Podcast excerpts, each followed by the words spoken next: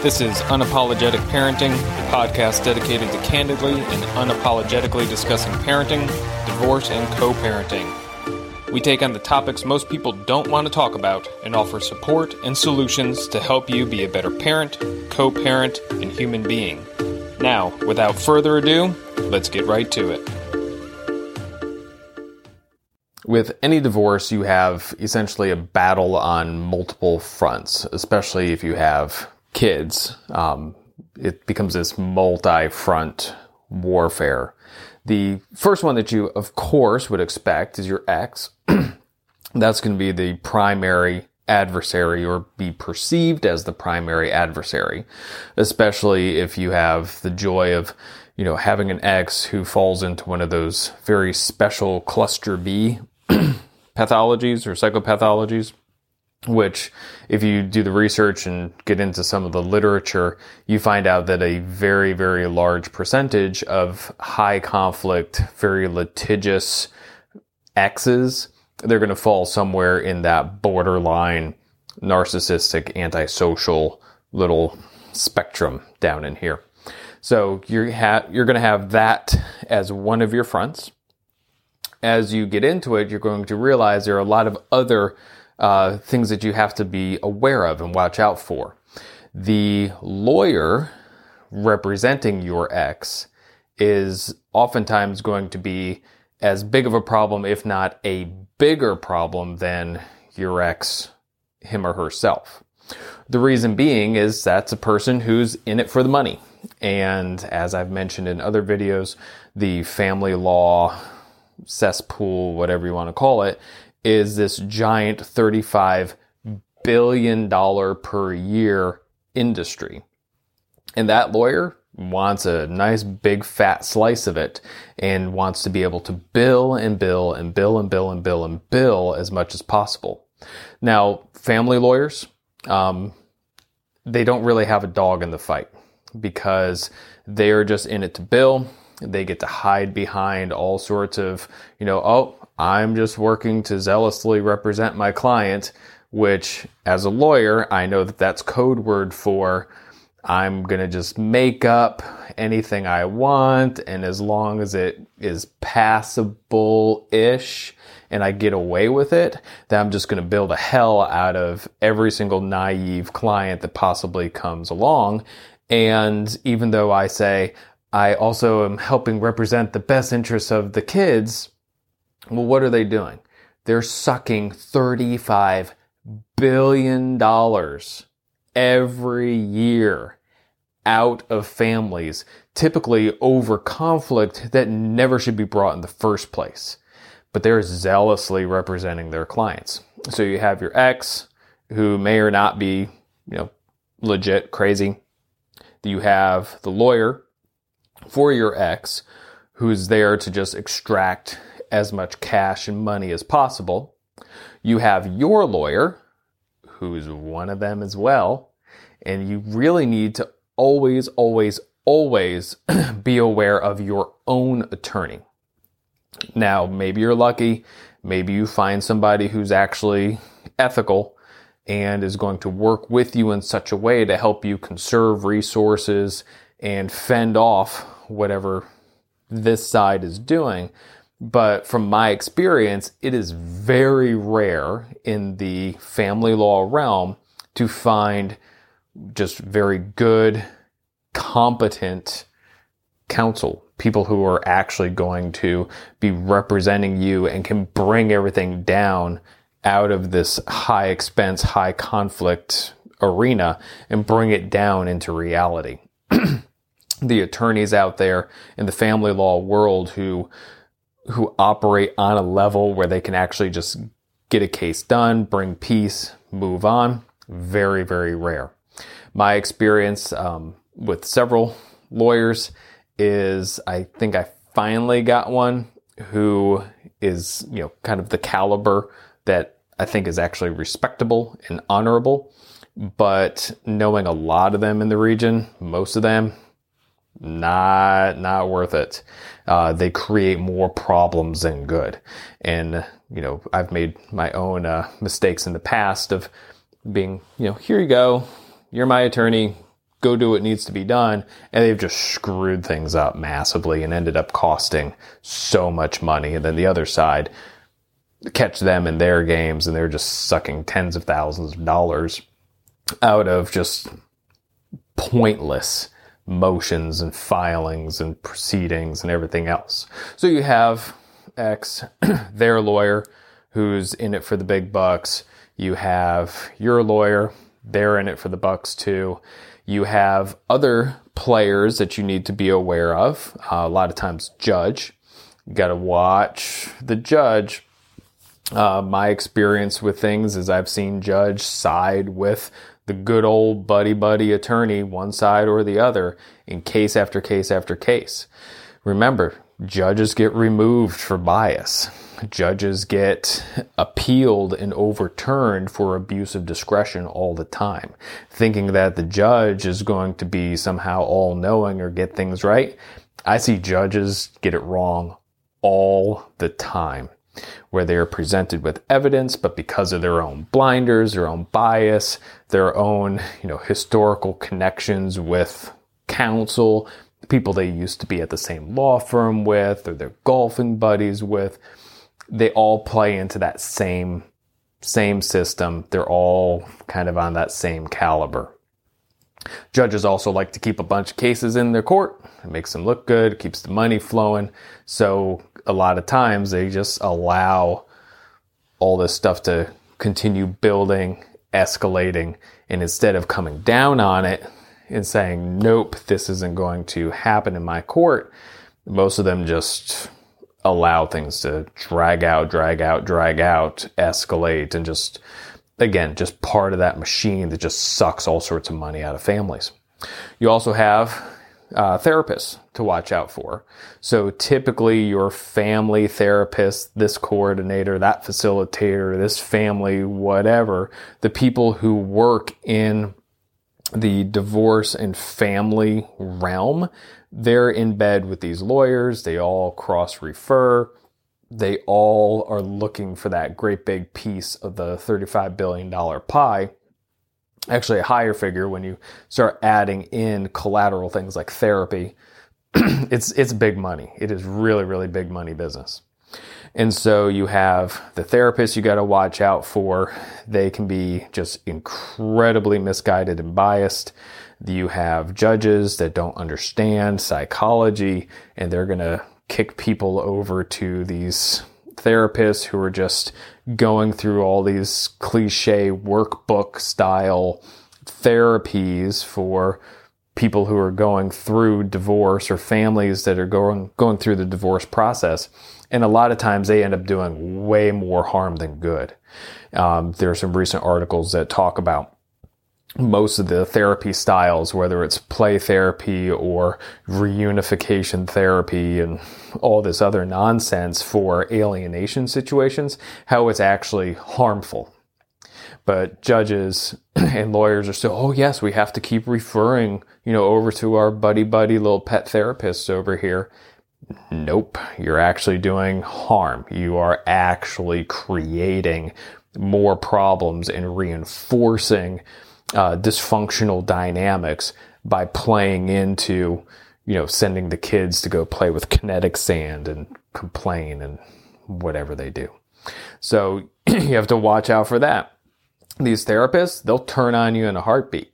So the moment you start learning that, oh, they're up to some shenanigans or I disagree with them, they're going to turn around and bite you. And I've seen it over and over and over and over again in malpractice cases that I, as an attorney, have researched just here in uh, the area where I live, just seeing dozens and dozens and dozens of cases, excuse me, where the therapist turns out to be heavily biased. And typically, the party that they're biased against is the one who actually sits back and says, you know, I think there's something wrong going on here. You're taking sides. And that therapist says, Oh, you think I'm taking sides? Fine. And they really take sides and end up trying to do a lot of damage, escalating everything, tons of fees, tons of all sorts of extra crap that these families have to go through. And then at the end of the day, nothing substantial is done except creating a lot of conflict and anxiety and extracting thousands of dollars more out of these, you know, vulnerable families. That's what these therapists do. That's what the lawyers do. That's what the therapists do. And then if you get into some of these very high conflict custody areas, then you start getting into therapist experts. Well, guess what? As a lawyer, um, I typically do personal injury work, and I know that for a price, you can hire a doctor to say anything you want. You need a doctor to say that this surgery is related to this accident. $5,000, you got it. Sometimes more, sometimes even less. You need a doctor to say that same exact surgery and injury is not related to that same exact accident, well, for a price, you can get that too.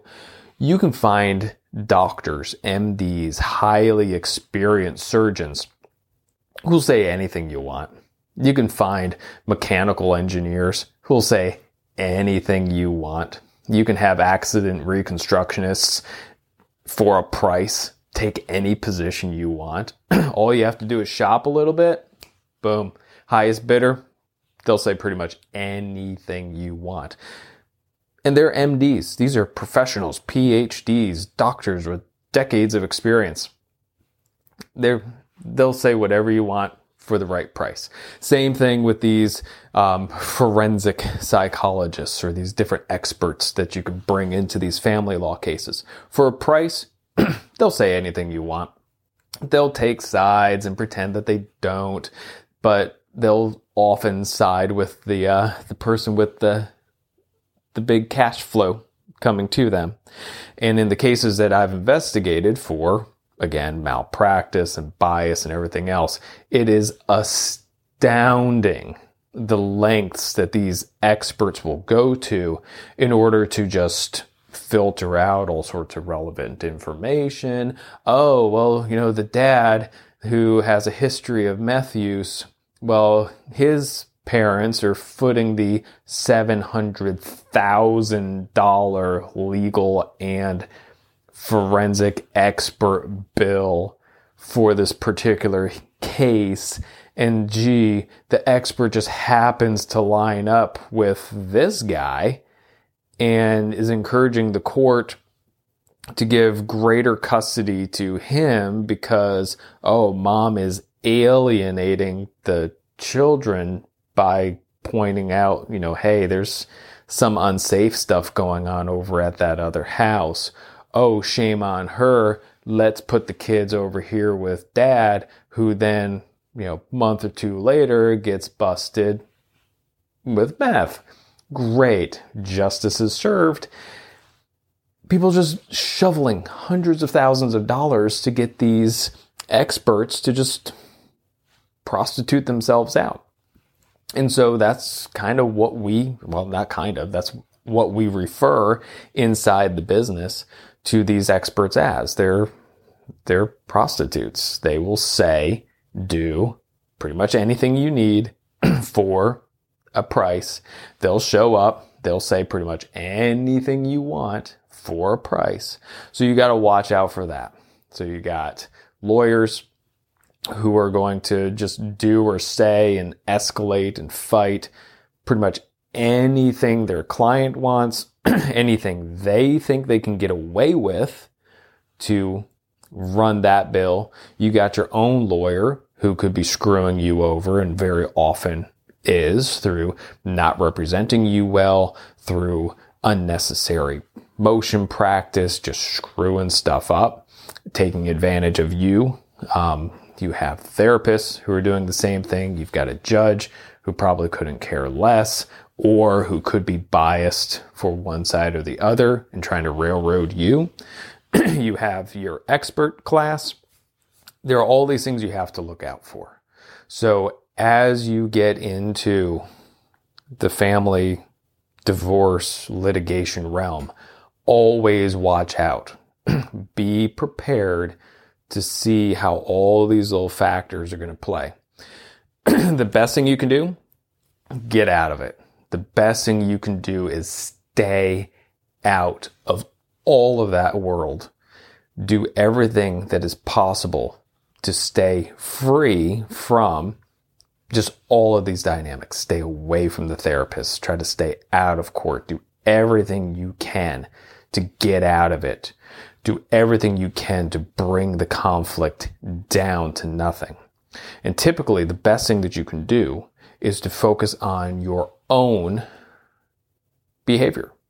You can focus on your own lifestyle, your own uh, behavioral choices, your own mindset, the ways that you do things. What do I mean by that? One of the greatest defenses, one of the greatest things to help you navigate all of this exploitative system is to be impeccable. You yourself have to be impeccable in an arena where no one else is. When everyone else is being shady, and I promise you, everyone else is being shady, and it's rare, very, very rare that you find somebody who's not in that realm. While everyone else is being shady, you need to be impeccable with your word. When everybody else is trying to exploit you, your ex, your kid's future, the entire dynamic, when everyone else is doing that, you need to be impeccable and do everything in your power to not be exploitative, Do not exaggerate. You need to keep your behavior just right in line so you become bulletproof. You don't want to have anything, anything that any of these people can possibly sink into and get you because they will. They'll find anything that they can possibly latch onto, distort, twist, and get you. It is also it's so important for you to be impeccable because when the lies come, and I promise you the lies will come. I have busted, you know, all sorts of lies coming from the specialness over here, all sorts of lies from the attorneys involved. I've seen the attorneys lie to their own clients in cases. I've had therapists just come flat out and just make shit up. I've seen it over and over and over again. So when the lies come, you have to be impeccable so you can show, nope, this is it. This is the truth. This is the clear evidence of exactly who I am, what I say, what I've done, what I haven't done. When I said this, this is what has happened. This is my impeccable reality. And let those lies come. And as long as you are living in such a way that there's no little cracks that they can try to latch onto, you're going to do, you're going to do well. It's going to suck. I promise you going through it. They're going to try and it's going to suck going through it, but it's far better to be impeccable and pass through it as opposed to being kind of shady and misbehaving yourself and give them all sorts of things to latch onto. So we know you have this battle on many fronts and all these things are going to be pressed against you and they're going to be looking for every single possible way to get you and to extract as much money from you and your family as possible. That's what they do. It's like I said, staggering tens of billions of dollars per year. It's big money, big industry, and it wants more, more, more, more, more. It's just driven by greed. It's driven by distortion. It's it's exploitative per se. the way that you get out of it, the way that you navigate through it as cleanly as possible is to keep yourself impeccable. Watch what you say watch what you do. If there's anything that, you know, any habits or any, you know, specialness that you need to get rid of in yourself, you better do it now. And the sooner you can get rid of anything as far as, you know, habits or behaviors or tendencies or whatever else, the sooner you can get rid of those behaviors in yourself, the better. It is time to just clean everything up because that that is the pretty much one and only thing that is going to get you through the entire process as unscathed as possible. So hopefully, you know, you're you're hearing me before you enter into the family law realm, if you're thinking about, you know, I need to tee things up, move out, get a divorce, all that, clean up your act, become impeccable. If you're already in the process, hey, no time like the present. You know, have your come to Jeebus moment and make those changes and start living as cleanly as possible. That means all your communications need to be just spot on and just direct to the point. No profanity. Just keep it right on target. Again, any of the things that you, you know, do behaviorally that, you know, the other side can possibly latch onto, it's time to get rid of them. If you have any kind of habits or addictions or anything else, cut them off and be done. It is time to be over all of that. Otherwise, this machine's going to eat you.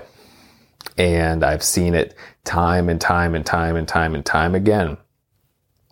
Otherwise, you know, decent-ish people who get into that system. If there's anything that that system can latch onto, it will. And the only way, like I said, that you can really navigate through it and have power through the entire process and come out as cleanly or as unscathed as possible is you gotta be walking that line. And this isn't like a, you know, teetotaling, whatever, you know, have your wine, do have fun, just whatever. You, you know what I mean though. You have to be impeccable with it. You need to keep your word. You need to not do anything that creates the appearance of doing something wrong, anything that creates the appearance of uh, being deceptive, the appearance of being out of control or addicted or dangerous or anything. You have to get rid of all that. So, going back one last time, all these forces sounds ominous. All these forces set against you, and legitimately they are. That's just reality. Let's just call it what it is. The way through it is realize that's just the truth of it. You be impeccable. And you always be impeccable. And you just focus on you and be as impeccable as possible. No lying about your ex, no lying about things that happened. Don't make any shit up. Other people are going to make up as much shit as they want and it's going to be all over the place, but you're going to be the shit free one. Be impeccable. Don't hide anything. Don't get yourself in trouble. Don't be going and creating risk or any kind of unsavory appearance. Keep it really, really spot on. And that is going to save you so much headache, so much stress, so much money, so much just peace of mind to live in a way that you're beyond any kind of reproach.